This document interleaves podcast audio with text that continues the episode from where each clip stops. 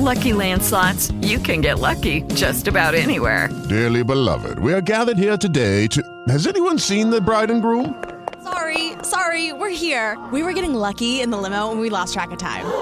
No, Lucky Land Casino, with cash prizes that add up quicker than a guest registry. In that case, I pronounce you lucky. Play for free at LuckyLandSlots.com. Daily bonuses are waiting. No purchase necessary. Void were prohibited by law. 18 plus. Terms and conditions apply. See website for details. La crisi del settimo anno. Non ci avevo mai creduto. E perché avrei dovuto? Si trattava solo di sciocche dicerie messe in giro da qualcuno che voleva giustificare lo sfasciarsi del proprio matrimonio dopo qualche anno di convivenza. Ero convinta che a me non sarebbe mai capitato. Amavo Davide da anni. Sposarsi era stata un'idea comune, l'epilogo felice del fidanzamento e l'inizio della nuova vita da marito e moglie. La cerimonia, il ricevimento, il viaggio di nozze, tutto era stato perfetto. Anche la nostra vita a due nella nuova casa, un appartamentino che avevamo acquistato grazie ai risparmi e a un consistente mutuo, ma ne eravamo felici. Tutto ciò che volevo era rinchiuso in quelle mura. Lo era stato per anni. Poi però qualcosa era cambiato. Non sapevo se in me, in lui o in entrambi. Avevo sentito dire spesso che l'abitudine è la tomba dell'amore, ma per me si trattava solo di uno sciocco luogo comune, convinta com'ero che per me non sarebbe mai stato così. Quando un modo di dire non fa parte del tuo orizzonte mentale, non ci presti attenzione, come se fosse espressione di un mondo che non ti appartiene. Ma se accade qualcosa che sovverte le tue certezze, dubiti anche di quel che prima davi per scontato e tutto cambia. Sì, perché dopo sei anni di matrimonio la mia vita coniugale con Davide si era appiattita, la routine quotidiana aveva spento la passione e non avevamo più stimoli. Passavamo il tempo per lo più chiusi in casa e se proprio uscivamo era con le solite persone di sempre per fare le cose di sempre. Sì, mi annoiavo, era un dato di fatto che non potevo negare. Devi trovarti qualcosa da fare, un'attività che ti impegni il tempo quando Davide non c'è. Aspettarlo a casa non ti aiuta mi disse Anna, la mia migliore amica, quando le confidai il mio malessere. Non so, se avessi qualcosa da fare che ti piace e ti diverte, torneresti a casa più serena di adesso, che passi ore ad aspettarlo. Arrivavo sempre a casa qualche ora prima di mio marito, riordinavo, facevo i mestieri, preparavo la cena e lo aspettavo. In effetti in questo non c'era nulla di eccitante. All'inizio del matrimonio non faceva tardi tanto spesso e io ero ben lieta di preparargli deliziosi manicaretti. Adesso però era diventato noioso, snervante, passare tutte le sere nell'attesa. Iscriviti in palestra. Lo sai che non mi piace praticare sport, risposi seccata. Anna sbuffò. Sarebbe stato più difficile di quanto pensasse. Continuammo a percorrere strade alternative, poi mi venne l'idea. Visto che sapevo benissimo il francese, avrei potuto magari trovare un lavoretto extra per impegnare il tempo, ma anche per mettere via un gruzzoletto per le vacanze. L'idea mi piacque così tanto che decisi di acquistare un computer. Lo usi già tutto il giorno in ufficio, protestò Davide. Io gli avevo spiegato che così nelle ore di attesa avrei potuto trovarmi qualcosa da fare a casa.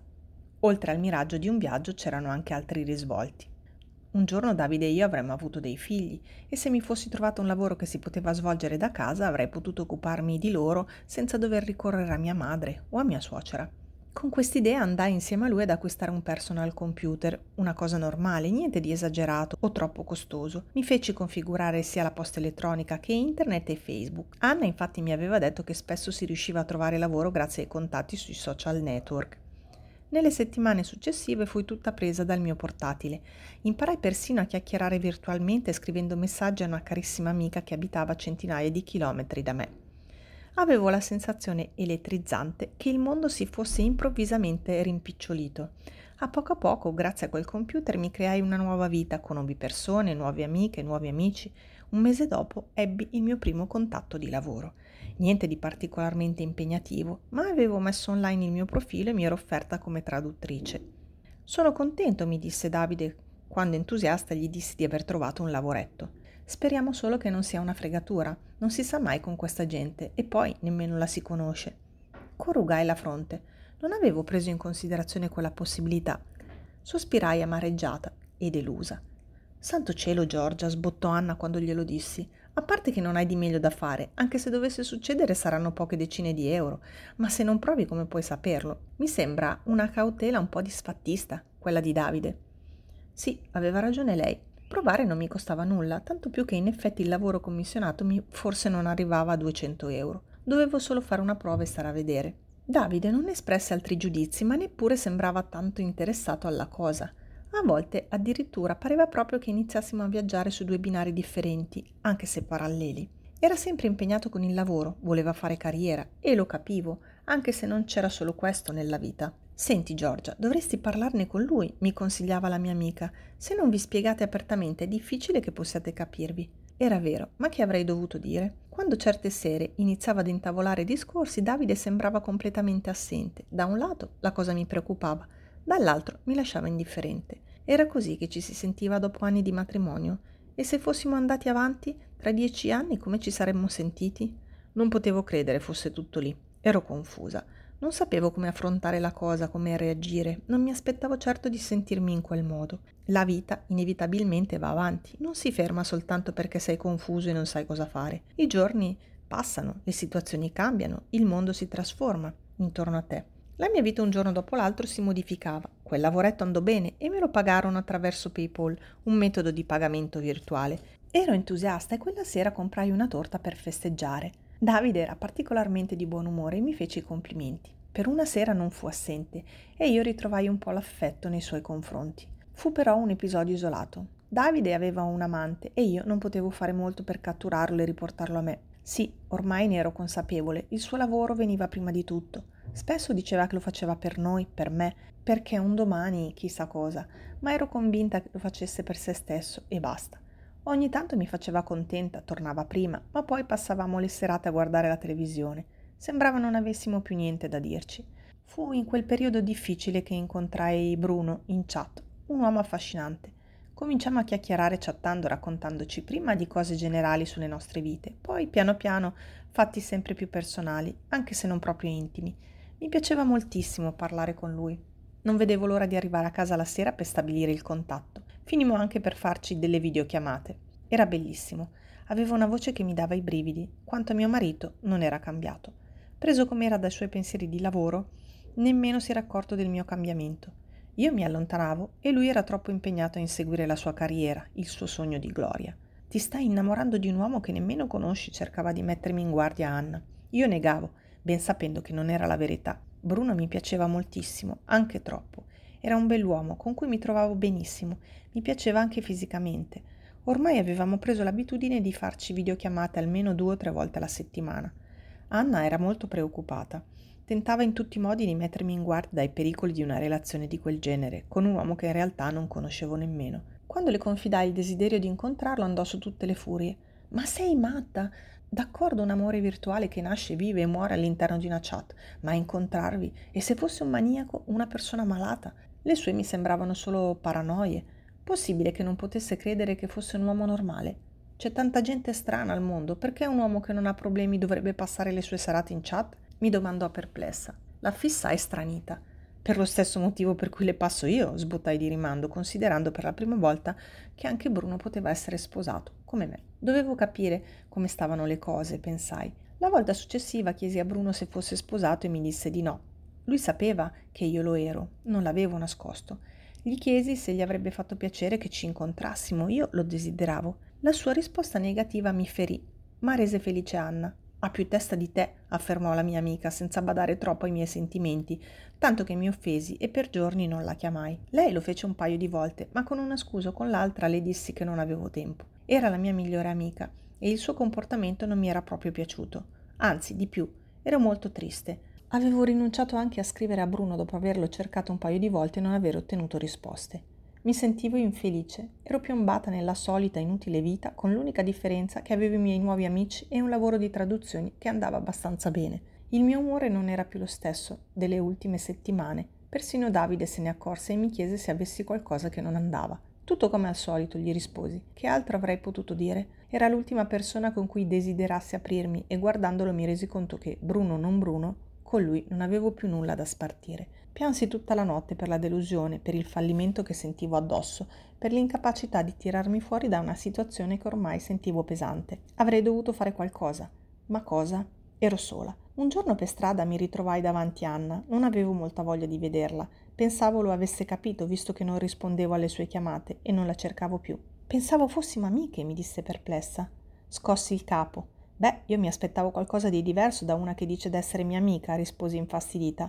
Non mi aspettavo che si scusasse. Anna mi invitò a bere qualcosa in un bar e accettai. Eravamo state amiche per tanti anni. Mi spiegò che era preoccupata per me e che avrebbe voluto fare qualcosa. Bruno, secondo lei, poteva essere chiunque. Noi non sapevamo chi fosse, poteva essere pericoloso e io mi stavo fidando di uno sconosciuto. Lo sapevo quante persone venivano adescate in rete? Sbuffai. Ma sei venuta per dirmi questo? No, perché sappi che non ci parliamo più, quindi hai perso tempo. Ero molto arrabbiata per quel suo modo di fare invadente. Poteva anche essere a fin di bene, però mi infastidiva parecchio. Anna mi chiese di nuovo scusa e cambiammo argomento. Chiacchierammo facendo finta di niente. Fra noi non era il solito feeling, anche se ci sforzavamo. Tornai a casa stanca e perplessa. L'appartamento era vuoto. Davide, nonostante il mio ritardo, non era ancora rincasato. Di sicuro non sarebbe arrivato prima del nove e mezza dieci, come al solito, e io gli avrei tenuto in caldo la cena sera dopo sera. Mi guardai attorno delusa e amareggiata. Erano giorni che non accendevo il computer, avevo finito un lavoretto ed ero stata avvertita che per qualche giorno non avrei avuto nulla da fare. Così avevo preferito occuparmi d'altro. Quella sera però lo accesi e andai a vedere le mie mail. Ce n'era una in cui mi si proponeva un altro lavoro, un'altra della mia amica dell'Elba e poi non potevo crederci. C'era anche un messaggio privato di Bruno. Lo aprì per leggerlo con trepidazione e alla fine rimasi a fissare lo schermo stordita. Bruno aveva deciso di dirmi la verità e non era certo stato bello leggerla, ma di sicuro nemmeno dirla. Per fortuna ero seduta, altrimenti sarei caduta. No, non avevo una moglie e dei figli nascosti, non mi aveva mentito su età, professione e quant'altro.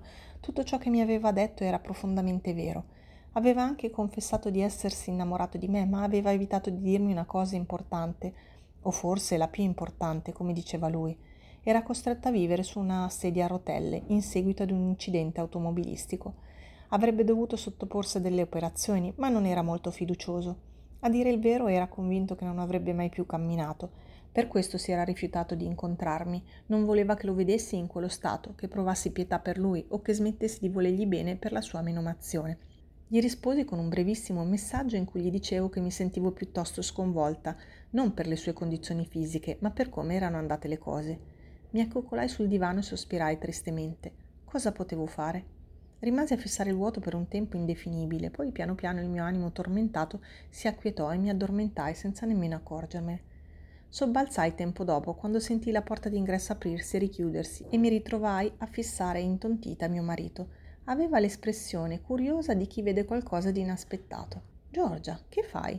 Dormivo e riflettevo. Non sembrò credermi. Gli sorrisi falsamente. Tranquillo, non sono ancora impazzita.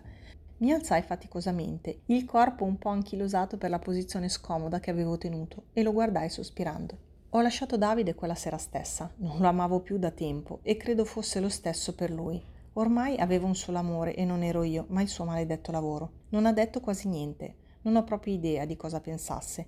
Mi ha solo chiesto se avevo un altro e io gli ho risposto di sì, perché in fondo era vero. Quella notte ho dormito a casa di Anna, poi la mattina dopo ho scritto a Bruno. Abbiamo deciso di incontrarci comunque. Non mi interessa se non può camminare, voglio solo capire se è la persona che ho conosciuto in chat, perché se è così io lo amo, il resto non conta. E solo al pensiero mi sento serena. Sì, credo che ce la faremo. Hey guys, it is Ryan. I'm not sure if you know this about me, but I'm a bit of a fun fanatic when I can. I like to work, but I like fun too. It's a thing. And now the truth is out there. I can tell you about my favorite place to have fun. Chumba Casino. They have hundreds of social casino style games to choose from with new games released each week. You can play for free anytime, anywhere and each day brings a new chance to collect daily bonuses. So join me in the fun. Sign up now at ChumbaCasino.com. No purchase necessary. VGW. Void were prohibited by law. See terms and conditions. 18 plus.